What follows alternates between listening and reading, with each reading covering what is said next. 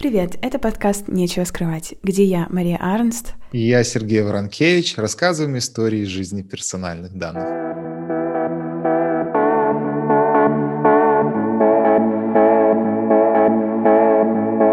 Так получилось, что в этом выпуске у нас есть небольшие проблемы со звуком.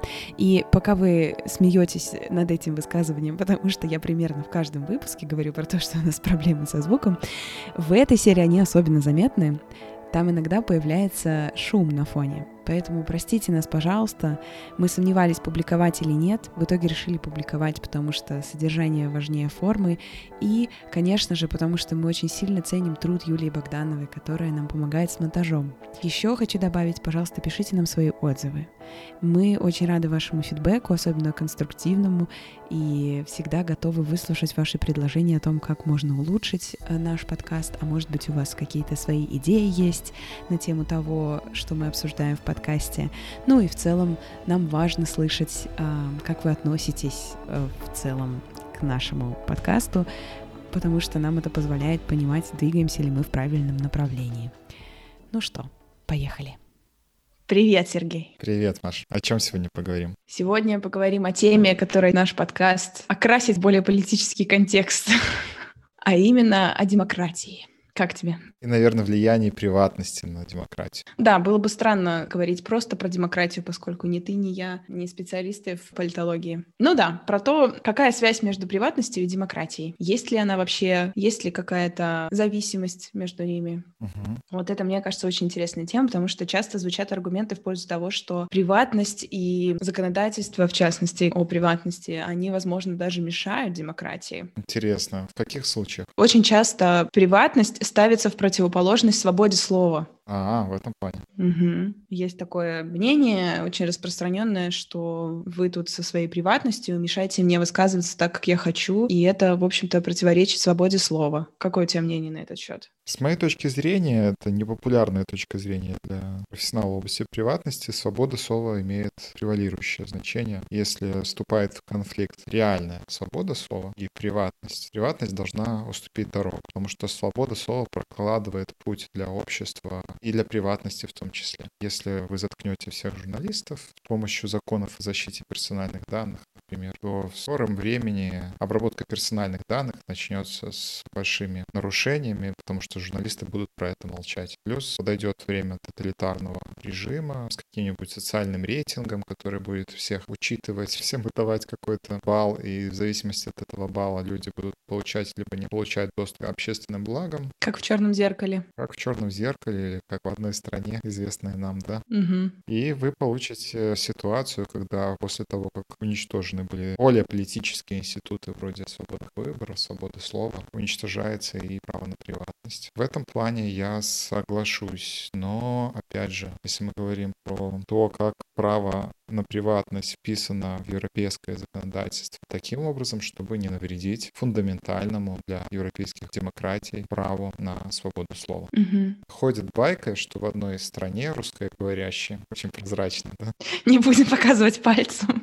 Один олигарх, точнее ситуации из его жизни влияли на формулировку закона о персональных данных. И после вот этих историй и ситуаций там добавлялись все новые и новые нормы, которые позволяли очень богатому и очень влиятельному человеку, классу таких очень влиятельных и богатых людей, спокойно отдыхать на яхтах с девушками легкого поведения. Но это только слухи. За что купил, за то продал. Не называя ни страну, ни олигарха, конечно же, никто не сможет, исходя из нашего диалога, понять, о ком идет речь. Ты защищаешь приватность олигарха в этом случае.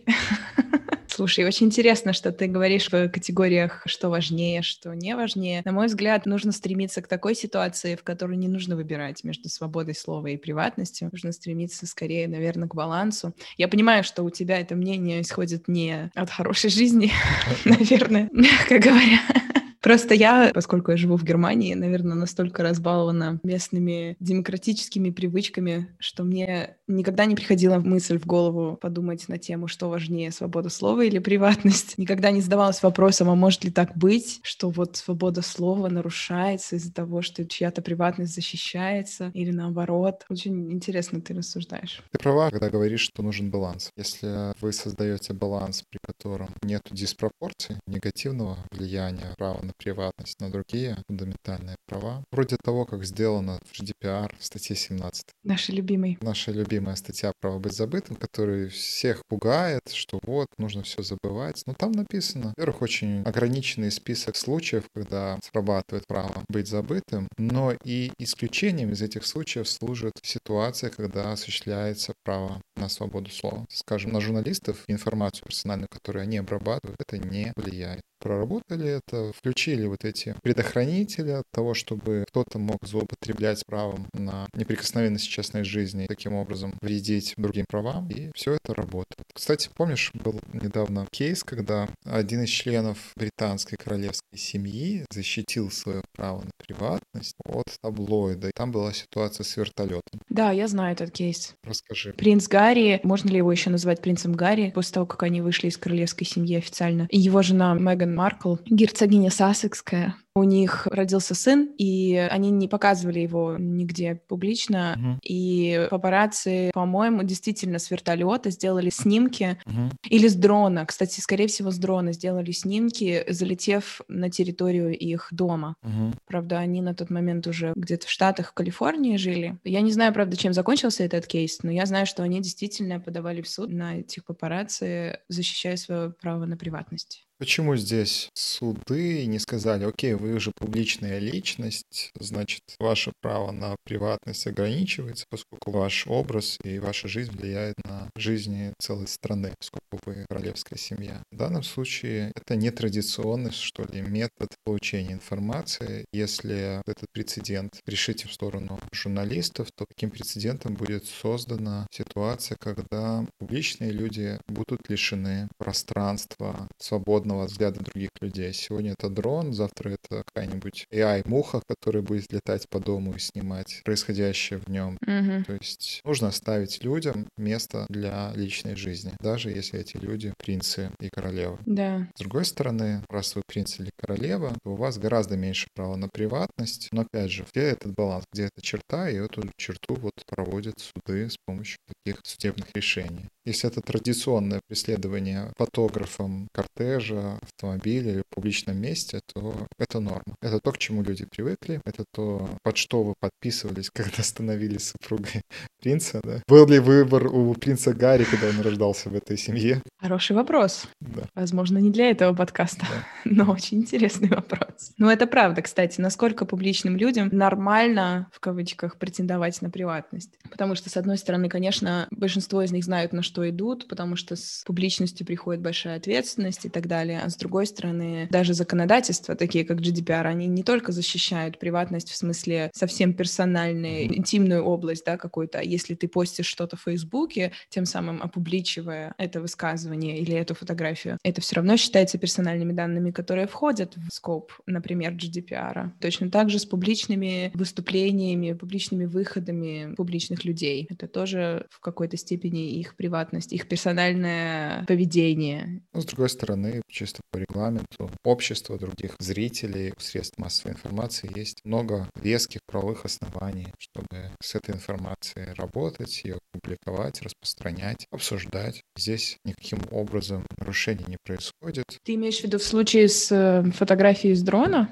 Я про публичное выступление. Хотя, ты знаешь, вот это довольно редкая точка зрения, что вот приватность может вредить демократии. Очень редко слышу, в основном слышу от людей, которые живут в устоявшихся, сложившихся демократиях. Если правильно прописать это в законе, то конфликта, как правило, не наступает, а если какая-то линия не очень четка, то суды с помощью судебных прецедентов нарисуют эту линию, за которую не стоит заступать. Я гораздо чаще слышу лейтмотив, что приватность — это спаситель и предохранитель от разрушения демократии в эпоху экономики данных. Вот я как раз-таки угу. хотела сейчас к этому подвести и поговорить о том, как приватность все-таки помогает демократии. Э, лучше подойти от противного, как отсутствие приватности разрушает демократию. С этой точки зрения начнем. Давай. Я должен сделать сразу дисклеймер. Многие из мыслей, которые здесь прозвучат, базируются либо на книге Арисы Велес «Privacy is Power», либо на книге Шишаны Зубов «Surveillance Capitalism», либо на одной из последних книг автора «Sapiens» mm, Харари. Харари. Юваль да. Харари. Не всегда мне будет удаваться найти первоисточник, откуда эта мысль появилась, но я постараюсь их называть. У Велес. И не только у Велес, я думаю, что у Харари тоже такая история есть. И это известная тебе история с Кембридж Аналитика, где люди, распорядившись своей приватностью, ответив на соцопрос, помогли исследователям узнать некоторые характеристики профилей определенных типов личностей. И на базе этих характеристик и зависимостей, которые исследователи выявили из этого анализа, в этом исследовании, по-моему, участвовало около сотни тысяч человек.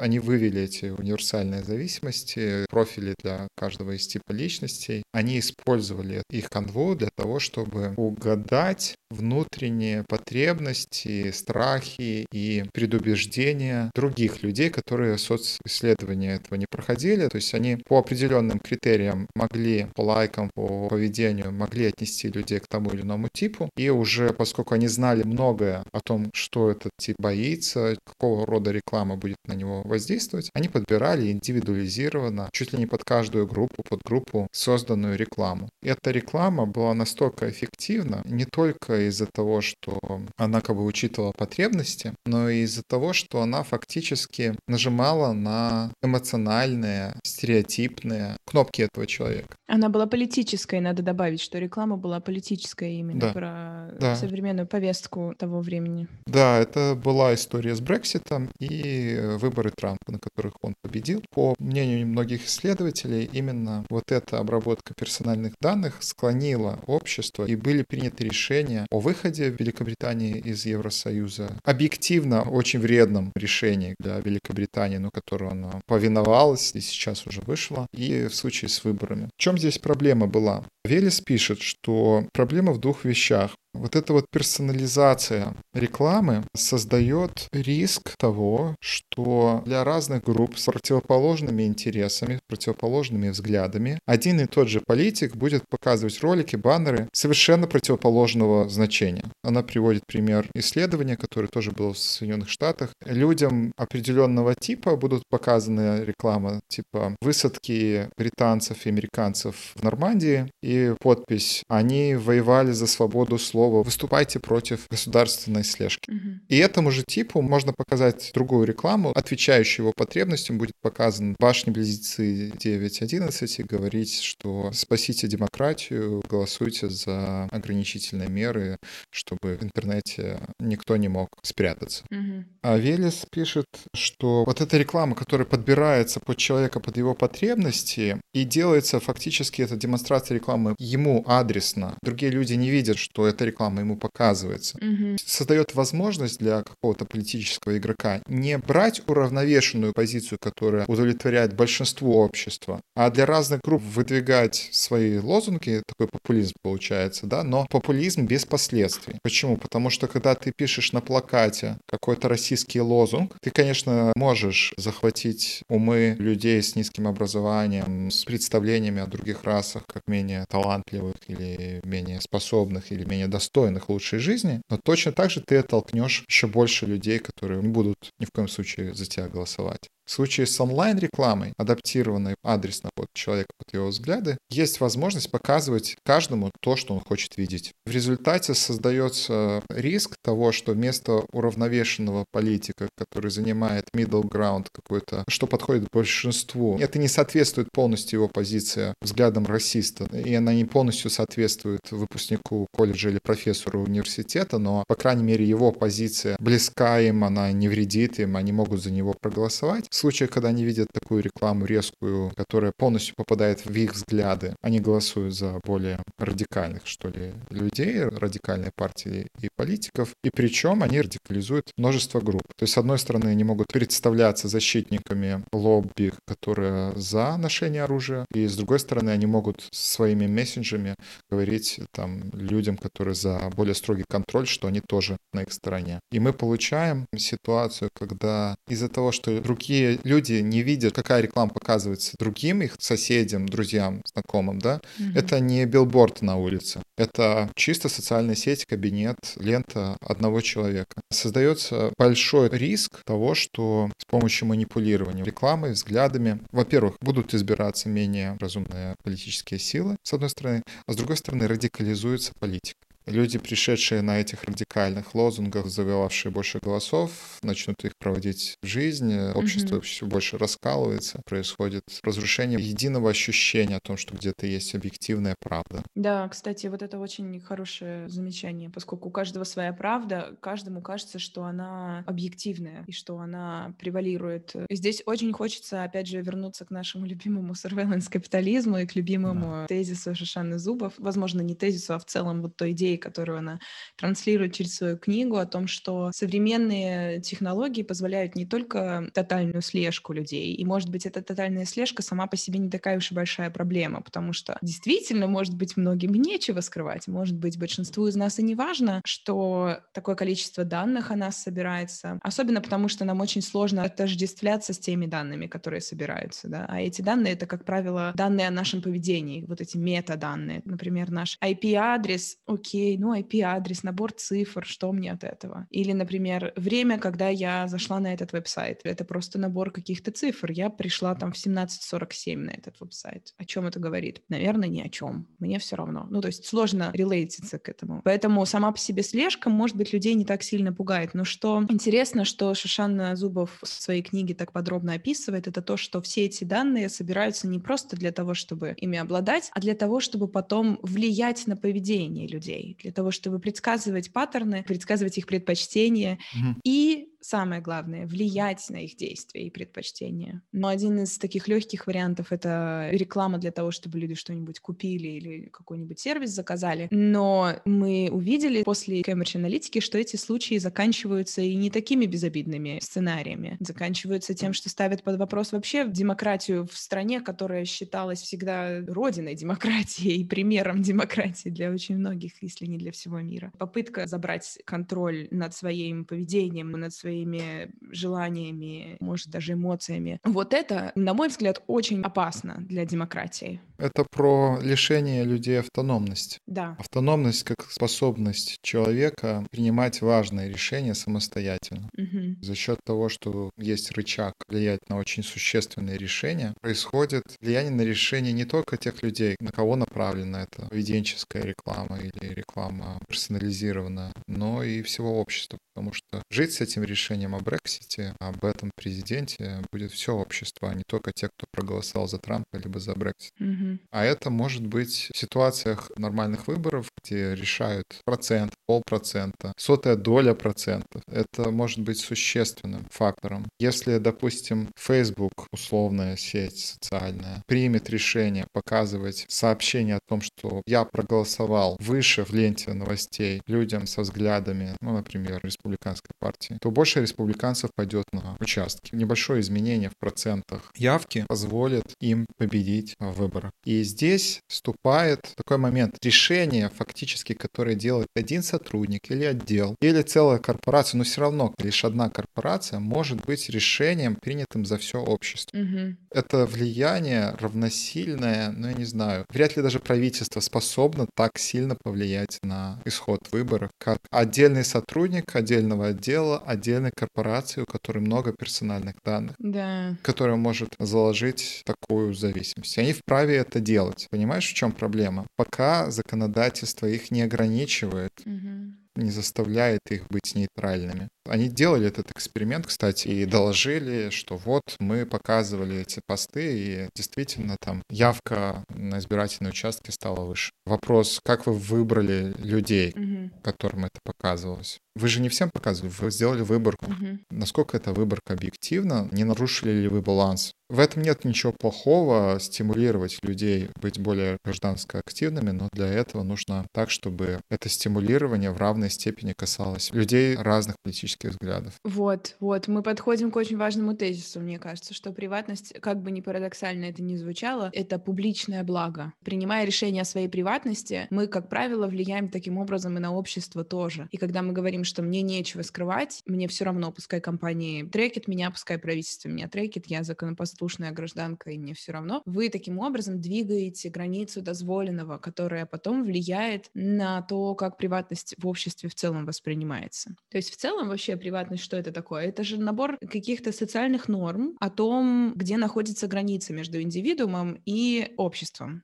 Или индивидуумом и другими членами общества, или государством, или компаниями. Личное пространство, личная граница. Да. И, конечно, в разных контекстах, культурных, политических, э, социальных, эта граница по-разному интерпретируется, конечно же. То, что окей, например, в Таиланде или в Бангладеше, может быть не окей в Штатах. Или то, что окей в России, может быть не окей в Германии и так далее. Но все равно мы своим поведением, своими решениями эту границу обуславливаем и обозначаем. Таким образом, приватность все-таки публичное благо тоже. В целом, если подумать о том, что нам приватность и регулирование приватности исторически принесло, например, привилегия адвоката и подзащитного, что у них есть э, право на конфиденциальность. Или, например, защита whistleblowerов все эти, казалось бы, обыденные вещи в повседневной жизни — это на самом деле результаты регулирования приватности, которые раньше не были обыденными. Да, распоряжаясь своей информацией личной, вы, возможно, распоряжаетесь личной информацией других людей, которые вас окружают. Например, разрешая своему устройству передавать информацию про Bluetooth-устройства, находящиеся вокруг вас, вы распоряжаетесь не только своей информацией, но и владельцев этих Bluetooth-устройств. Распоряжаясь, ну, например, генетической информацией, о, это очень хороший пример, я только хотела сказать про это.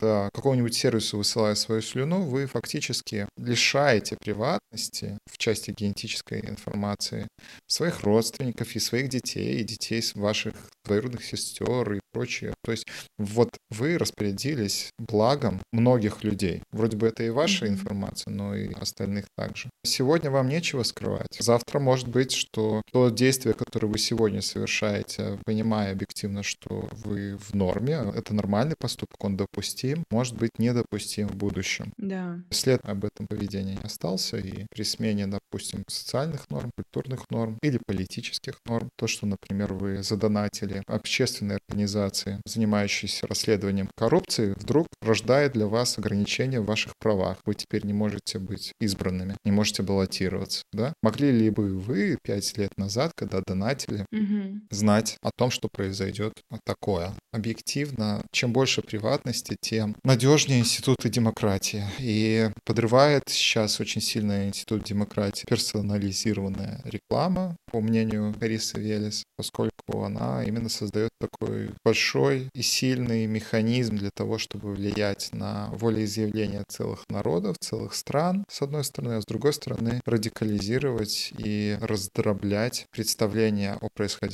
Получается, что люди живут в одном обществе, вдруг смотрят на одни и те же явления очень разными взглядами, разными линзами и никогда не встречаются вместе из-за того, что там социальные сети им подбирают посты и подбирают рекламу, содержащую именно ту информацию, которая будет укреплять в их убеждениях, да? То есть фактически мы укрепляем убеждения, мы не создаем мостов mm-hmm. между людьми, мы не позволяем им общаться и убеждать друг друга. Мы как бы для каждой группы создаем такой пузырь, в котором они поддерживают убеждения друг друга такое, как лесной пожар, распространение всяких теорий заговора, касающихся mm-hmm. там, вакцинации, касающихся QAnonов в Соединенных Штатах и так далее. Плоской земли, опять же.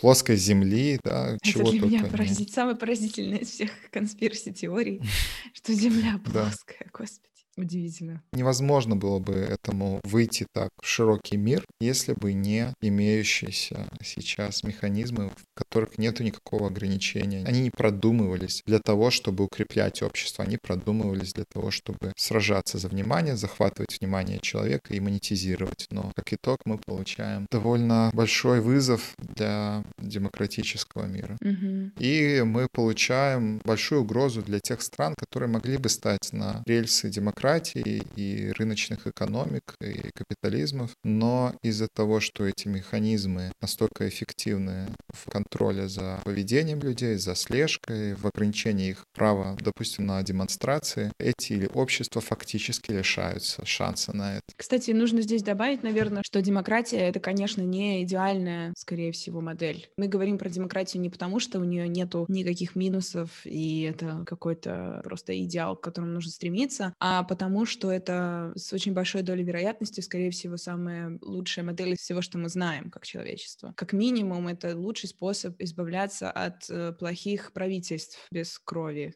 Конечно, есть много негативных э, сторон демократии, например, это медленное принятие решений, им не хватает гибкости, ну и в целом очень много недовольных людей в демократических обществах, потому что почти никто не получает прям точь-в-точь то, что они хотели, потому что приходится идти на компромиссы, в отличие от э, тех же диктаторских режимов, где есть э, небольшой процент людей, но зато они получили вот прямо именно то, что хотели на сто процентов.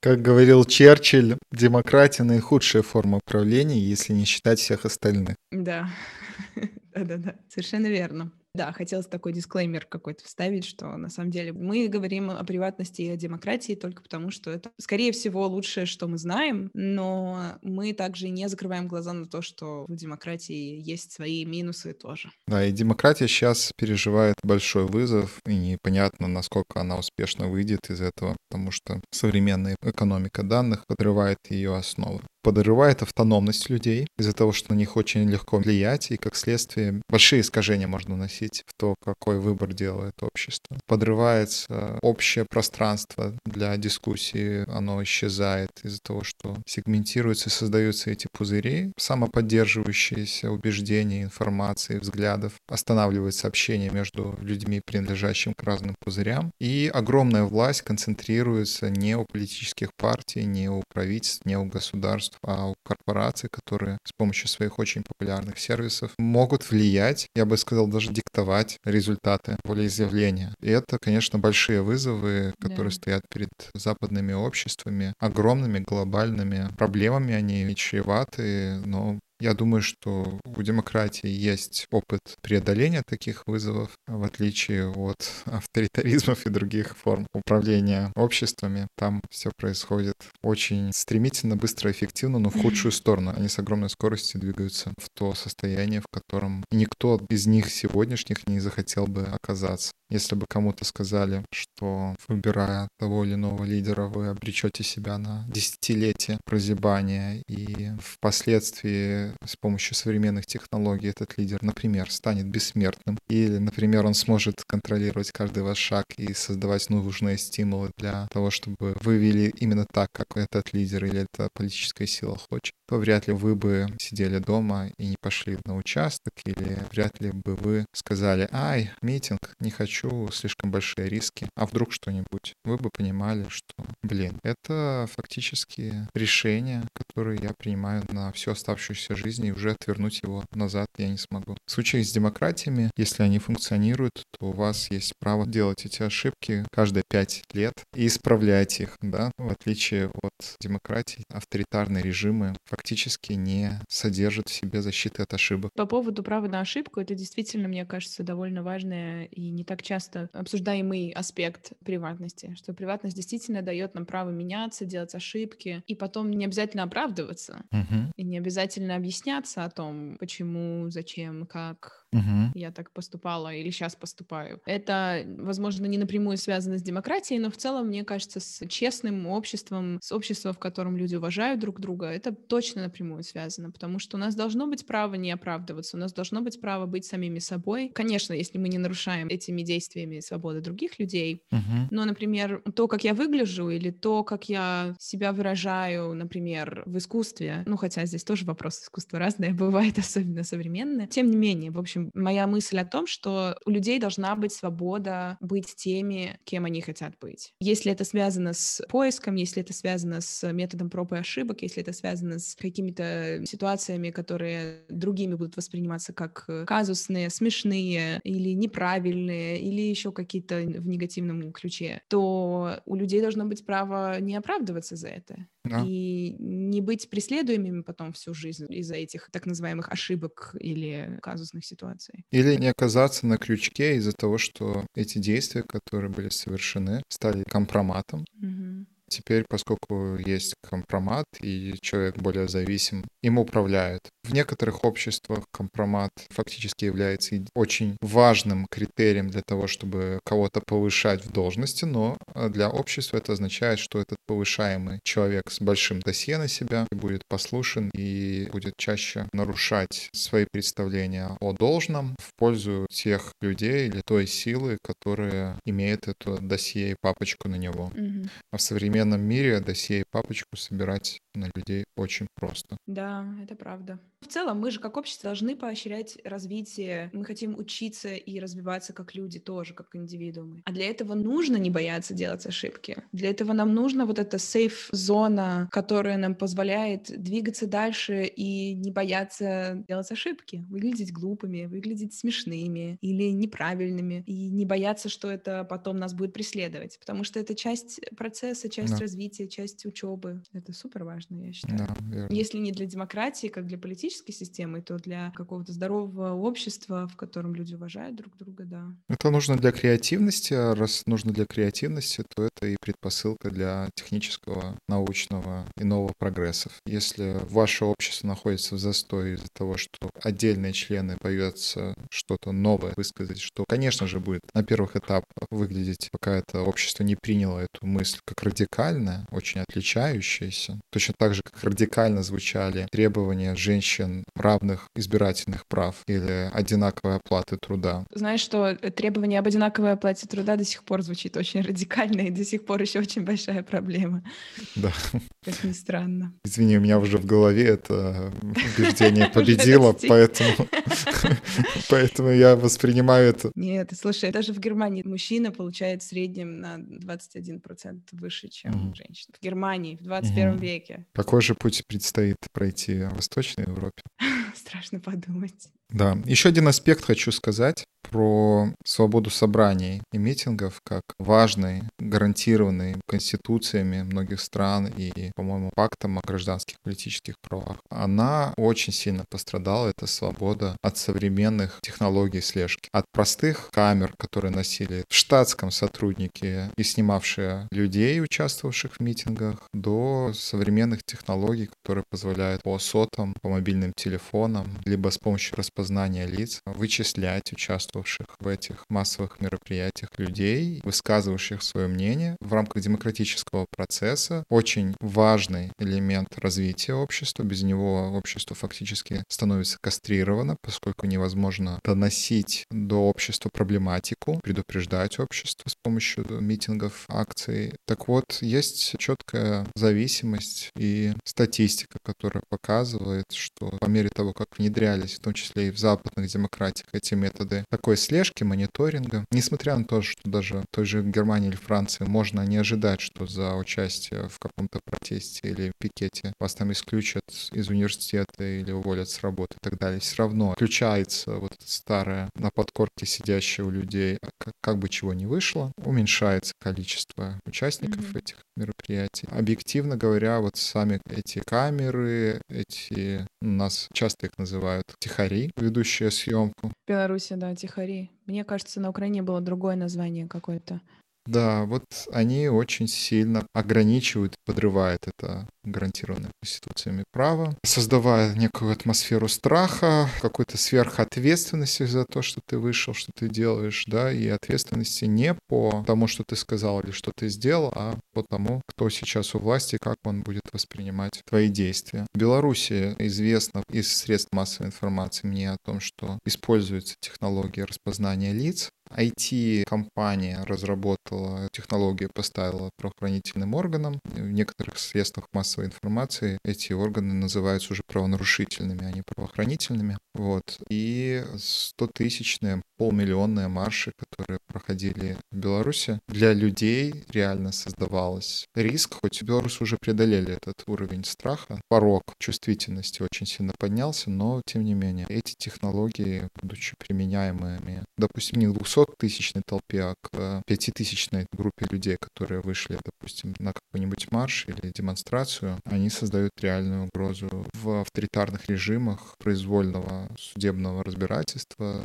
суток, иногда уголовного преследования. И вот пример того, как современные технологии распознания лиц используются для того, чтобы закрепощать общество и уничтожать ростки несогласия. Да, это очень важно. Свобода протеста, свобода собрания собрание очень важно для демократии. В этом плане ношение масок в эпоху пандемии Большое им спасибо Большое спасибо, Хотя, да. кстати, если вы послушаете один из первых наших выпусков про Clearview AI, то вы узнаете, что есть такие технологии, такие как Clearview AI, которые позволяют даже в масках людей опознавать. Я очень надеюсь, что эта технология далеко не зайдет, но она уже существует. Во всех этих технологиях есть еще один аспект, то, что они не точны. Даже если они достигают, там, ну пусть 70% или 80% точности, а на базе этих данных принимаются решения об увольнении или о уголовном преследовании. Даже в состоявшихся демократических странах случаются ошибки и людей привлекают к ответственности на базе неточных выводов, которые сделали эти алгоритмы. Что же говорить про те страны, в которых судебная система полностью подчинена и не выполняет свои роли, становится инструментом произвола. В этом случае этому человеку, похожему на кого-то, да, или ошибочно определенному, идентифицированному, нет возможности доказать свое неучастие, допустим, в марше или митинге. Есть, конечно, примеры того, как с помощью этого распознания лиц устанавливали участников, которые, допустим, уже давно умерли, да, и привлекали к их к административной ответственности в Беларуси, да. К счастью, добраться до тех, кто уже в могиле правоохранители не смогли. Но если говорить про совпадение с ныне живущими людьми, у которых нет способности, а у Беларуси нет способности доказать перед судом что-либо, то это прямые последствия. Причем последствия людей, Да. которые вроде бы жили в своем мирке и подумали, что они могут отгородиться от того, что происходит, просто ни в чем не участвуя. Вот вам алгоритм показал, что вы там были где-то. Там 95% что это вы, и вас не на 95% от тюремного срока, а на все 100% привлекают к Мгм. ответственности. Должны ли судебные решения приниматься на базе какой-то вероятности? Ну что, хочется подвести небольшой итог. Так много обсудили, так много важного сказали. Мне хочется подытожить и перечислить все, что мы сегодня обсуждали, но коротко. Почему вообще важна приватность, почему мы про это так много говорим, почему не только мы, а вообще в целом, почему это такой большой дискурс сегодня. Во-первых, потому что мы с помощью приватности ограничиваем власть других людей над нами, потому что мы сами эту границу очерчиваем. Приватность позволяет нам эту границу обозначать и, соответственно, власть других над собой ограничивать. Во-вторых, потому что она дает нам возможность ошибаться, учиться, развиваться и не оправдываться. Не обязательно всегда объяснять всем, почему ты так себя ведешь или почему ты так выглядишь. Мгм. Это тоже очень важно. Возможно, не для демократии напрямую, но в целом для здорового общества, где люди друг друга уважают. В-третьих, потому что это контроль над своей жизнью. Мы много говорили сегодня про автономию и как это связано с демократией. Общество surveillance капитализма уже вступает на такое поле, где, возможно, контроль мы над собой уже немного теряем. Ну и, возможно, ты бы перечислил этот пункт. Приватность — это еще гарантия того, что будет общее представление о происходящем, потому что персонализация, которая базируется на персональных данных, создает пузыри, в которых оказываются люди, и не позволяет им выйти из этого пузыря и общаться с другими. И видеть картину глазами других людей — это та возможность, которой пользовались люди в эпоху до интернета, когда были средства массовой информации общие, журналы, газеты и билборды, и они, по крайней мере, видели, какие сообщения получают, если не они, то другие граждане, и могли реагировать на эти сообщения. Фактически здесь получилось тет-а-тет воздействие на людей, что угрожает большими манипуляциями. Да. Еще важно, что сегодня упомянули, приватность дает нам свободу протестов, свободу собраний, что очень важно для демократии, что мы сегодня видим в Беларуси. Не свободу собраний мы видим в Беларуси, а важность этого права и важность свободы протестов. И last but not least, как говорится, последнее, но не по важности, это то, что приватность — это публичное благо. И зачастую, жертвуя своей приватностью, мы нарушаем приватность других. Это может выражаться как напрямую. Например, если мы генетический свой материал отдаем, потому что нам интересно увидеть свое генеалогическое древо или, например, предрасположенность к болезням, мы таким образом нарушаем приватность наших родственников и родственниц, но и не напрямую мы также нарушаем приватность других людей, потому что мы двигаем границу дозволенного. Когда мы жертвуем своей приватностью, мы также вот эту границу между индивидуумом и всеми остальными в обществе двигаем чуть-чуть в сторону не самых приятных сценариев угу. для всех остальных. Хороший выпуск получился. Да, будем завершать на этом, наверное. Спасибо тебе, Сергей, большое за такую интересную дискуссию. Спасибо, Маша. Эта тема явно еще требует продолжения. Здесь много мыслей, много исследований. Как-то их оформить в какой-то целостный, связанный манифест. Очень хорошо получилось у Карисы Велес. Она, правда, подходила к его формированию с точки зрения западного мира, стран mm-hmm. с уже сложившейся демократией, не рассматривал про последствия и про то, почему приватность — это власть в странах, где демократия еще не победила. Этого взгляда пока в картине мира очень не хватает. Возможно, ну, когда-нибудь мы выпустим следующий выпуск, в котором попробуем составить какой-то целостный взгляд, почему приватность в части нашего самоопределения важна и для стран, где пока не доминирует, не главенствует инклюзивный политический и экономический институт. Да, обязательно будем продолжать говорить на эту тему. Спасибо. Это был подкаст «Нечего скрывать». Спасибо, что дослушали до конца. До встречи в следующем эфире.